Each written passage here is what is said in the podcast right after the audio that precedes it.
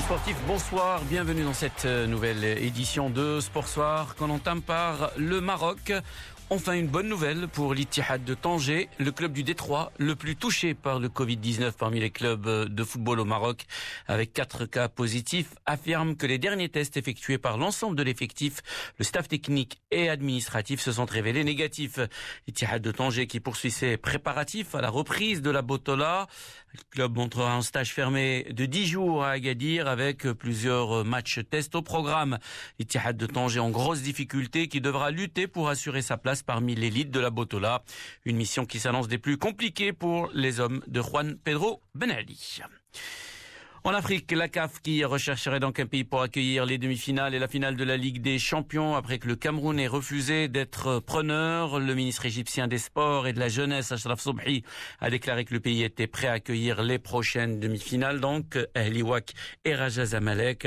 Selon un membre de la Fédération égyptienne de football, cette dernière aurait déjà présenté sa candidature pour accueillir ce Final Four.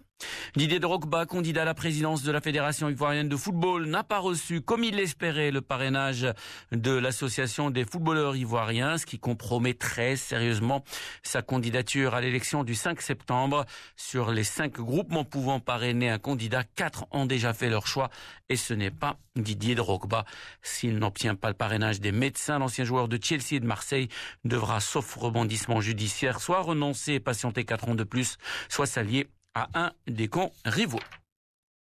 Le football euh, en Europe avec euh, tout d'abord euh, les réactions après la décision du TAS, le tribunal arbitral du sport, de ne pas suspendre Manchester City.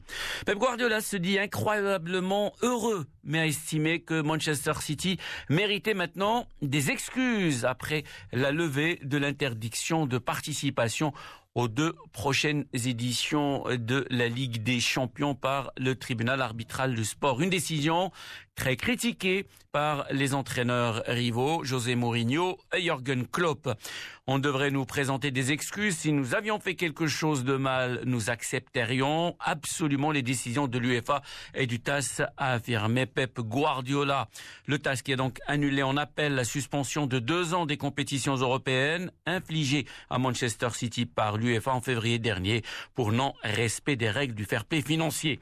José Mourinho, entraîneur de Tottenham éternel rival de Pep Guardiola a assuré que la décision du TAS était, je cite, une décision honteuse, un désastre qui a acté la fin du fair play financier. L'entraîneur de Liverpool, Jürgen Klopp, a lui aussi commenté la décision du TAS. Je ne souhaite rien de mal à personne, mais je ne pense pas que ce soit un bon jour pour le football, encore estimé Jürgen Klopp.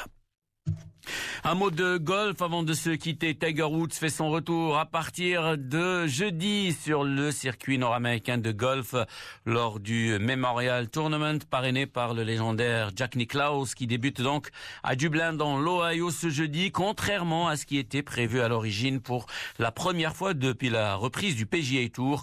Les spectateurs ne seront pas admis au Memorial. De nouvelles restrictions sanitaires ont été décidées dans l'Ohio, le virus étant en recrudescence dans plusieurs États américains. Woods, vainqueur l'an dernier du Masters à Augusta, 75e majeur, va tenter de remporter son 83e titre sur le PGA Tour. Vous écoutez Médien, il est 18h et 45 minutes.